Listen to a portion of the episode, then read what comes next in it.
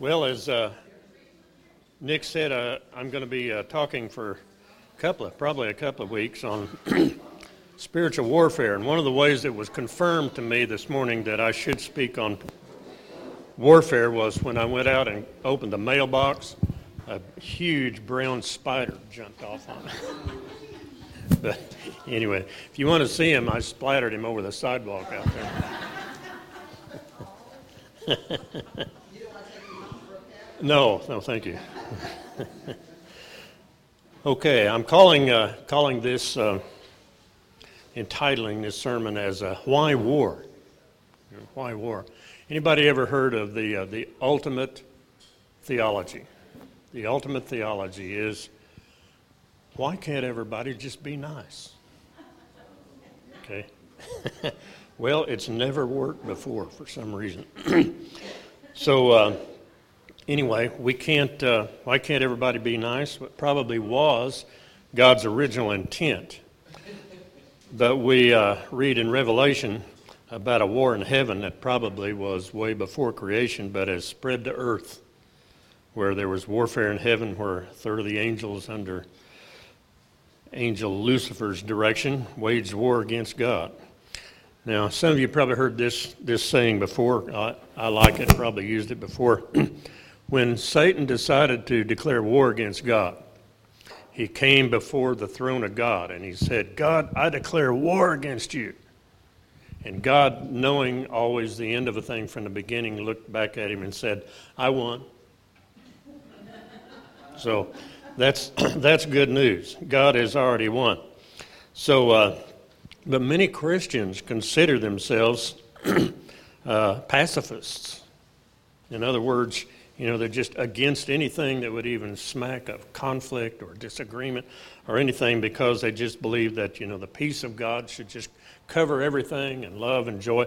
And certainly there's a truth there's there's truth there. But at the same time, we've got to also realize that there is warfare and evil in this world that has to be confronted. Now, even the Christians who might be pacifists still use these terms in their Christian lingo. Words like victory. Okay? Do you ever think you don't have victory until you've had a fight, right? You don't have victory and then have a fight. You got to have a fight and then you get to have victory. Okay, another word is conqueror. You don't conquer if there's nothing to conquer, all right? So there is. And then more than a conqueror. So it's being emphasized. Uh, words, phrases like the whole armor of God, indicate and emphasize the fact that war and warfare in this life and this world is a reality. And we have to learn something about it. It has been with us, whether I like it or not, since creation times, maybe before.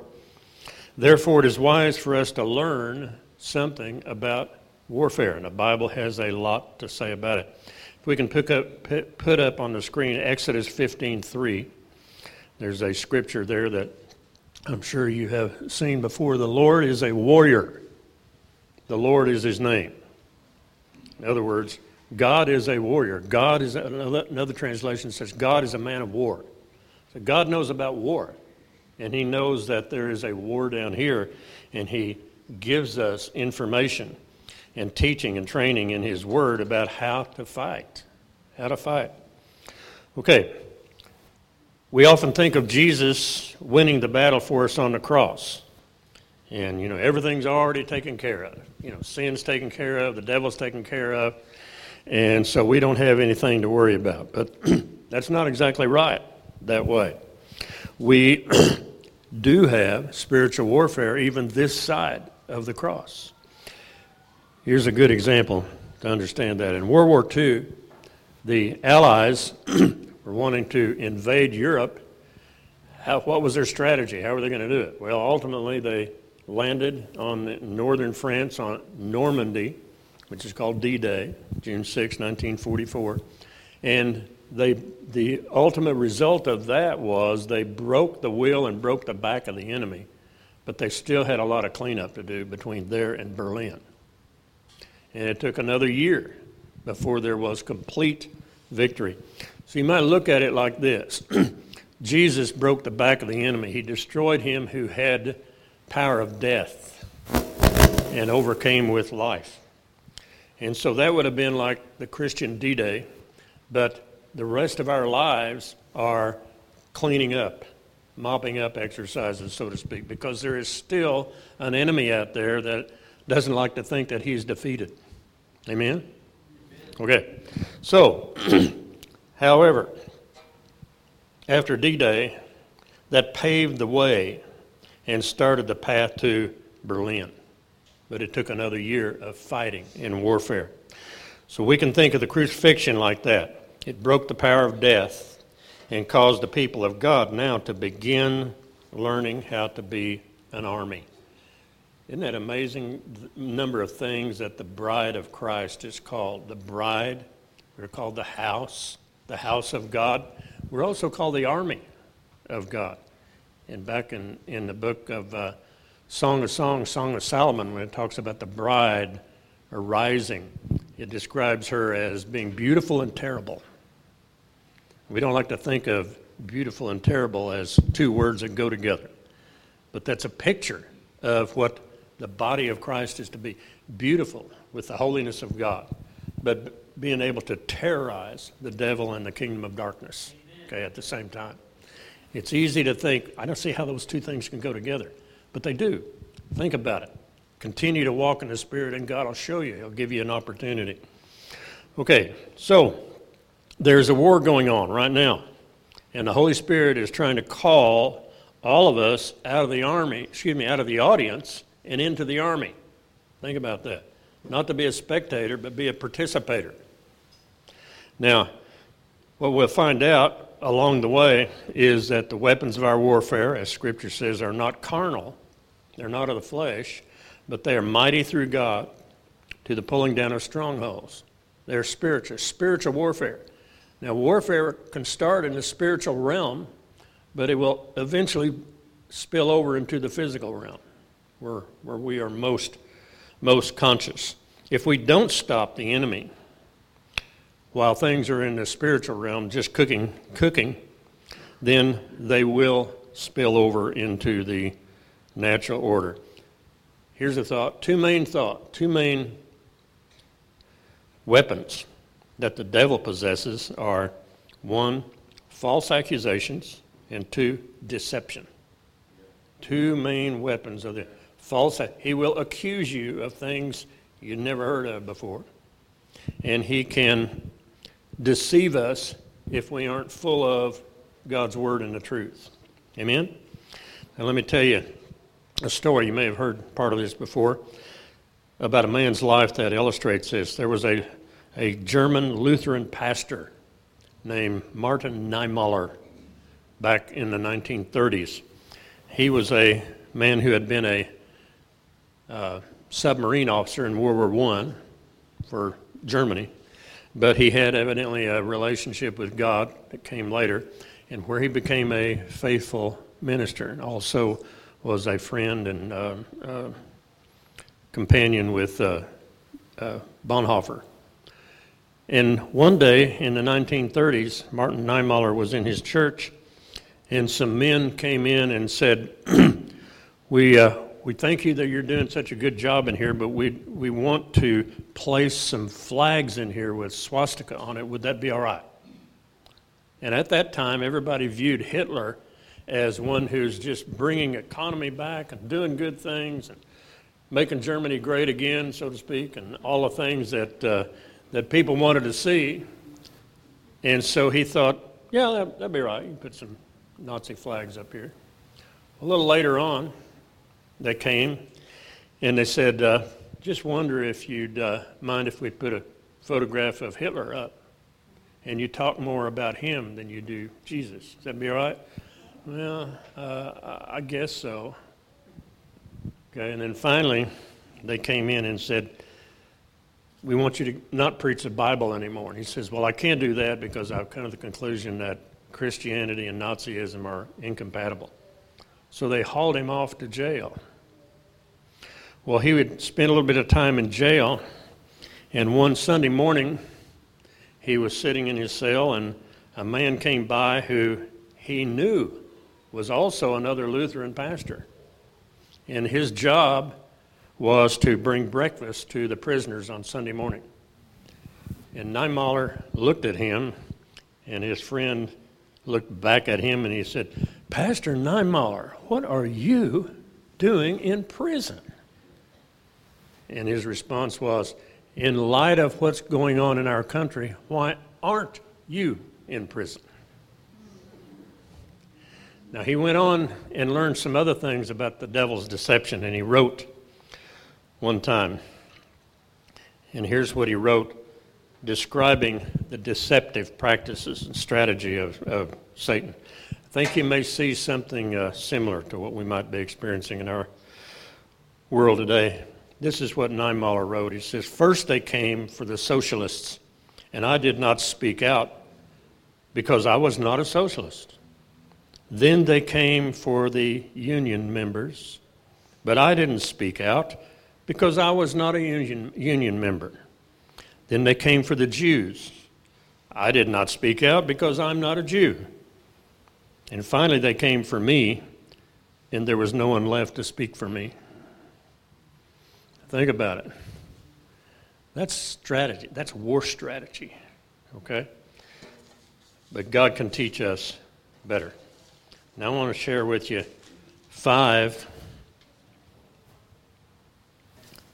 mind attitudes concerning warfare that we may find ourselves in. First of all, we need to recognize, and I hope that everyone does, there is a war going on down here that originates from the spiritual realm. It's spilled over into the natural order, certainly, and it occupies itself in all different types of human endeavor. If you can think of all the things out there that are pillars of our society and our, and our uh, uh, culture, such as education, uh, the medical realm, the scientific realm, arts and entertainment, all these things that are part of our culture. If you see the devil involved in any of those things, that ought to be a sign to you that Jesus wants to be in there more okay? But there's a war on, all right? So let's talk about some of the things, four or five things that are attitudes that uh, we even find in the body of Christ about the warfare, about the warfare for the kingdom of God being ruling and reigning rather than the kingdom of this world. Okay, number one, you can be ignorant of the war. You know, duh, a war, I don't know anything about a war going on. You know, they only think of in terms of that which is physical. Can you imagine people that don't understand what I'm talking about right here and don't have the capability of understanding it? They're ignorant of the war. One of Satan's strongest defenses is to get people to believe that he doesn't exist. Right? If you remember the guy who was the head of the founding head of the FBI, J. Edgar Hoover, for many, many years, proclaimed that there was no such thing as organized crime. Okay? Now, that's just exactly what I'm sure that organized crime wanted him to believe. Yeah, believe we're not there while we're ripping them off and cheating them and everything else, you know. And they don't they won't believe that that's happening. Okay? How stupid can they get? Well, if I deceive them properly, they'll believe anything. Right? That's Satan's one of his strategies. Some people don't believe in a spiritual world.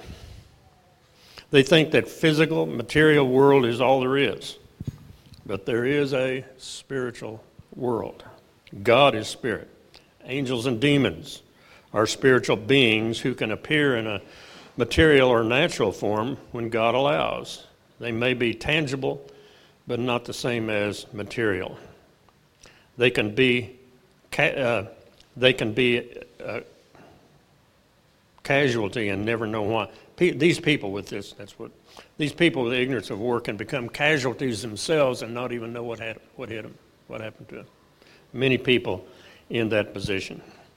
Okay, so one can be ignorant of the war, and not, largely that stems from the idea that they don't even understand that there is a spiritual realm that is just as real, if not more real, than this physical realm that we're most accustomed to relating to. Number two, there can be people who know there is a war but ignorant of what to do about it. They don't know how to fight. Now, you put up the Isaiah 3 scripture. Let me read it from my Bible. Let's see. Okay, that's the first verse. The, the context here is Isaiah is prophesying to Israel that there's going to be a war and the Assyrians are going to come and take them over. And there's a judgment of God going on. And this is how he describes it. See now, the Lord, the Lord Almighty, is about to take from Jerusalem and Judea and Judah both supply and support. In other words, the form that judgment is taking at this time is removing from society things that it needs to exist. Okay? In other words, if all of the musicians disappeared, you didn't have any music. It'd be a big blow to the culture. If all the people who were educated exi- uh, were jerked out of society, that'd leave us in pretty bad shape. Okay, that was the nature of this judgment. God was taking out of their culture, out of their society, certain types of people, such as both supply and support things, all supplies of food and all supplies of water, the hero and the warrior. Notice that. The judge and the prophet, the soothsayer and the elder. Okay, that's far enough. Part of the judgment of God at that time was to remove from them the man of war. Can you imagine that? That's a judgment of God to take out of a culture, a society, or people those who know how to fight. Makes it a lot easier on the enemy, doesn't it? He doesn't have much opposition. So, the judgment of God was to allow an absence of knowledge about how they are experiencing warfare. Now, here's a way, good way to think about that. uh, everybody knows who General Patton was. Okay, he was definitely a man of war. Couldn't wait to have a good fight for him. Not particularly the kind of guy you might want to invite over for dinner, but if you were attacked, I'd like for him to be my best friend. Okay? We need men of war. If we need them in the natural order of things, we certainly need them in the spiritual order of things. Here's another example. In the Civil War, first few years of the Civil War, the South was just beating uh, North like crazy, and they were winning every battle. President Lincoln kept adding new people to be the, the generals. And none of them were doing it. Some of them were afraid to fight. So he found this guy named Ulysses Grant, put him in there, and he started with victory after victory after victory. However, there were people that didn't like him, and they complained to the president that he drank too much. Lincoln was looking at it through different eyes, and his response was, Find out what he likes and send him a case of it.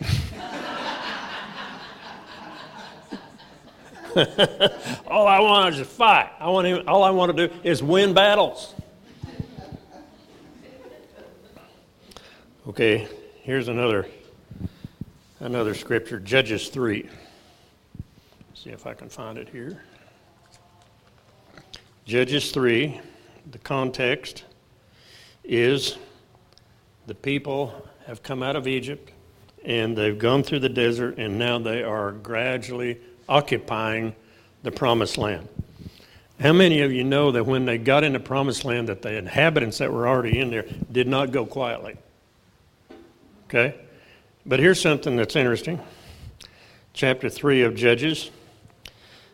These are the nations the Lord left to test all the Israelites who had not experienced any of the wars in Canaan. He did this only to teach warfare to the descendants of the Israelites who had not had previous battle experience. Isn't that interesting? God could have had all the bad guys, all the ites, the Hittites and Amorites and the termites and everybody else, he could have run them all out and then they'd have just taken over. Oh, isn't this great? Just walk into a place of peace. Everything's going our way. But God didn't do that. He left some of them in there. And it tells right here why? Because they needed to learn warfare. Now, if you're pacifist, you don't like that verse. this is God making a decision. Now, here's, here's a way I can take that and apply it to my modern life today. I'm thinking about being a new believer. If I was a new believer, okay, and I'm walking down into the deeper things of God, all right, I'm, I'm enjoying the peace, joy, and love, walking down the abundant life path and the highway of holiness, and just understanding new things about God. Everything's great, everything's fine.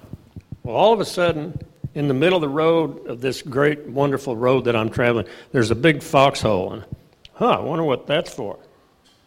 You look over on the side of the road, and there's a tree with a whole bunch of demons looking at you. Okay?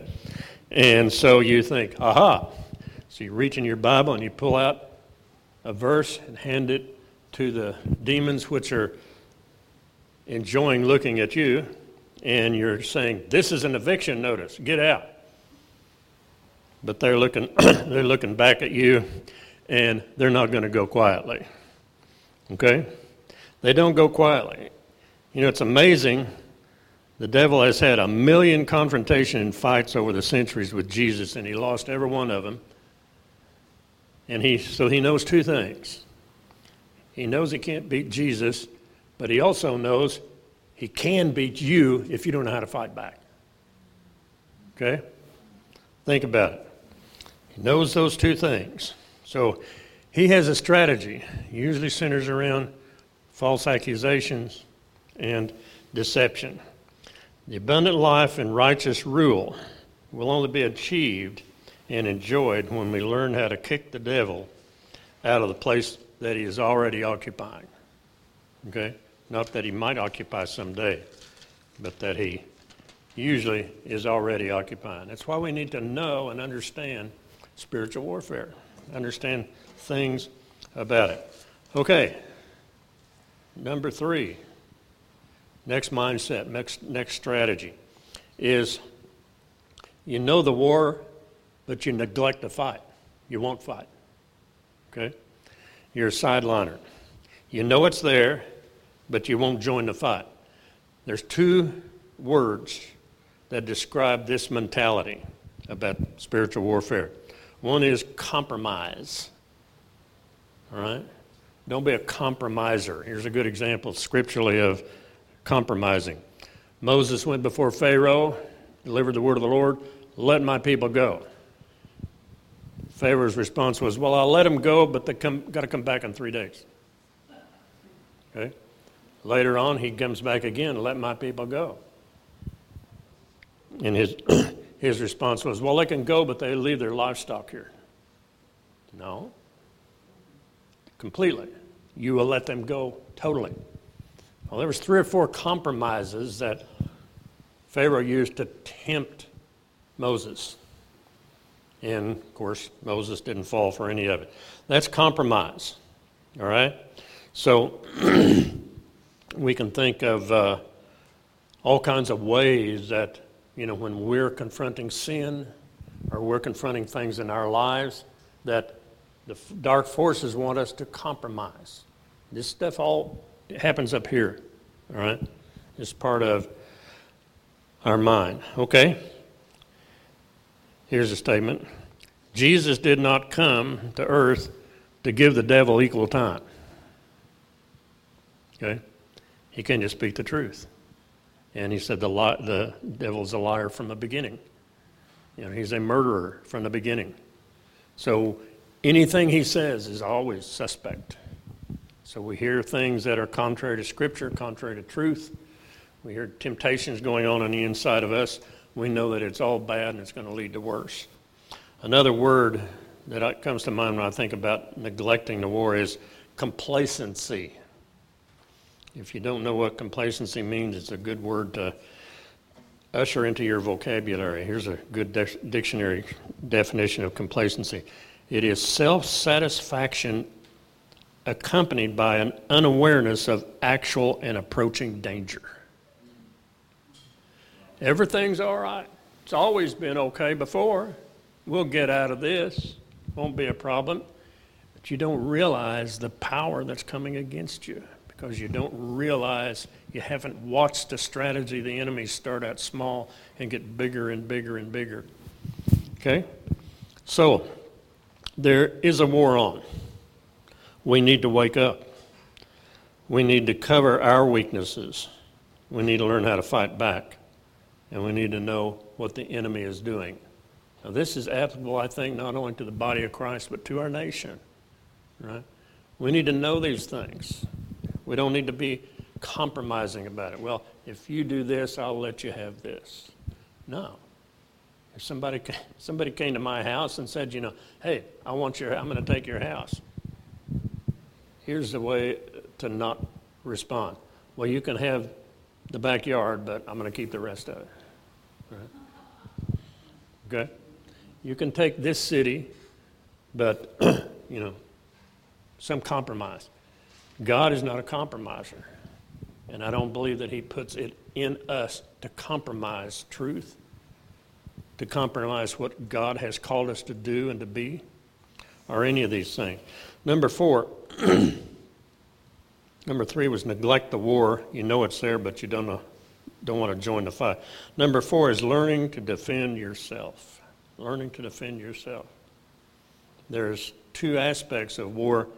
We'll talk a little bit more next week about. One is individual fights with the devil, and the other is corporate warfare, where we learn as a corporate body how to fight together.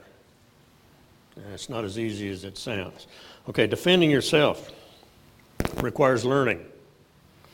It's good, but not yet the best way to be. The best way is the last mentality, which is know there's a battle and take aggressive action. Okay? That's being a man of war. Okay? Learning to be a warrior, how to fight back, requires me to learn some of the devil's schemes and strategies. This is what it means as we're approaching this, uh, this place, taking aggressive action. This is how you become part of the army of God.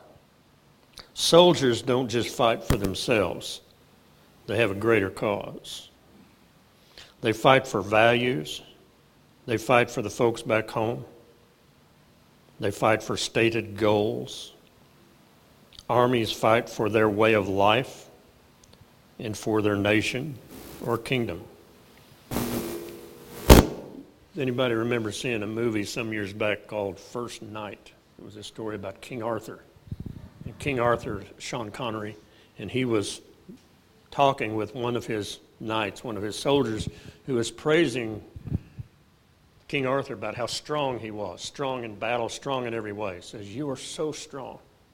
And King Arthur's response was, God has given some of us strength for a while that we may use it to protect those who don't have it. That's what an army's for. All right? We're fighting for the values that God has given us to live for. We're fighting for freedom. We're fighting for the things that God says are worth having. Okay? So we're fighting to be free. When you we got to include government in this. When we see demonic powers or whatever working in government, that's what rules over us in this life. Now, Scripture tells us very plainly to pray for our government so that we have quiet, peaceful lives. Uh, know, some people say, you know, I'm, I'm not going to get interested in any of that because I've got a kingdom that's better and, you know, we're going, all going to heaven and so on. Yeah, well, down here, we need to keep the freedom that God has given us so we as a church can operate properly. Okay? How many of you would like to have a nice place to witness or one where if you were talking to somebody or you brought your Bible to school or somebody and you got arrested and put in jail? Either one of those okay? Okay, then we need to pray for a government. Okay, so those are important. Those are important things. There will be much spiritual activity, I believe, over our nation until the end of the year. I think there will be a lot later on, but I think that there will be a very powerful spiritual warfare. We, you, you single and you plural, need to learn how to fight. We need to learn how to take charge through Jesus' name. We learn, need to more, learn more about what that means in the name of Jesus. It's not a magic wand that we can just say, oh, in the name of Jesus, do this, do that. Okay? A little deeper than that. But we need to understand and learn how to pray together and agree together and write out, spell out what we're praying for, what we're expecting, and what we feel the Lord is saying to us to share with one another. And we need to be able to move like an army. Okay? Now, I think that's true for the body of Christ all over the nation. Some places in our nation right now are undergoing incredible amounts of spiritual warfare, and many of them are losing the battle. Okay? So, like I said a while ago, the devil, I think, knows two things. One is he can't beat Jesus, but he can beat you if you don't know how to fight. Okay? Now, I'm going to write, just spell out for you a, three or four things, four or five things, maybe six or seven things. Thing I feel the Lord put on my heart that's kind of prophetic. There will be much spiritual activity and warfare increasing over our nation until the end of the year. Now is a time when spiritual warfare against evil forces will be needed as never before. Our nation and the church are at a crossroads. We need to make our stand against Satan's desire to steal our liberties as never before, and also steal the next generation. We need to be praying, starting this week, that righteousness reign, right, right standing with God, rain down like a river. The Bible prophet said, God's light and truth, that it would continue to expose corruption, lies, greed, and arrogance along with all sorts of evil in every level of our culture. Pray that God's light come in and make that darkness recognized, that we recognize. We need to pray God's justice enter into all three branches of our government so that righteousness will reign. I believe it is time that the whole body of Christ should begin to rebuke and wage war against this pandemic. I think it's time to curse that thing in unity and kill it worldwide. I don't believe God's sent it to us to straighten us out. It causes pressure, and when we are under pressure, it will drive us to our knees. Just like Gloria got a. Can you stand up and just say the prophetic word you got this morning? Just kind of kind of short, just in a sentence or so. So go ahead. The Lord, as I was driving over here today, said, I have brought the United States to their knees, not in rebellion against this country, but that in that position they may see their need and turn to me. Amen.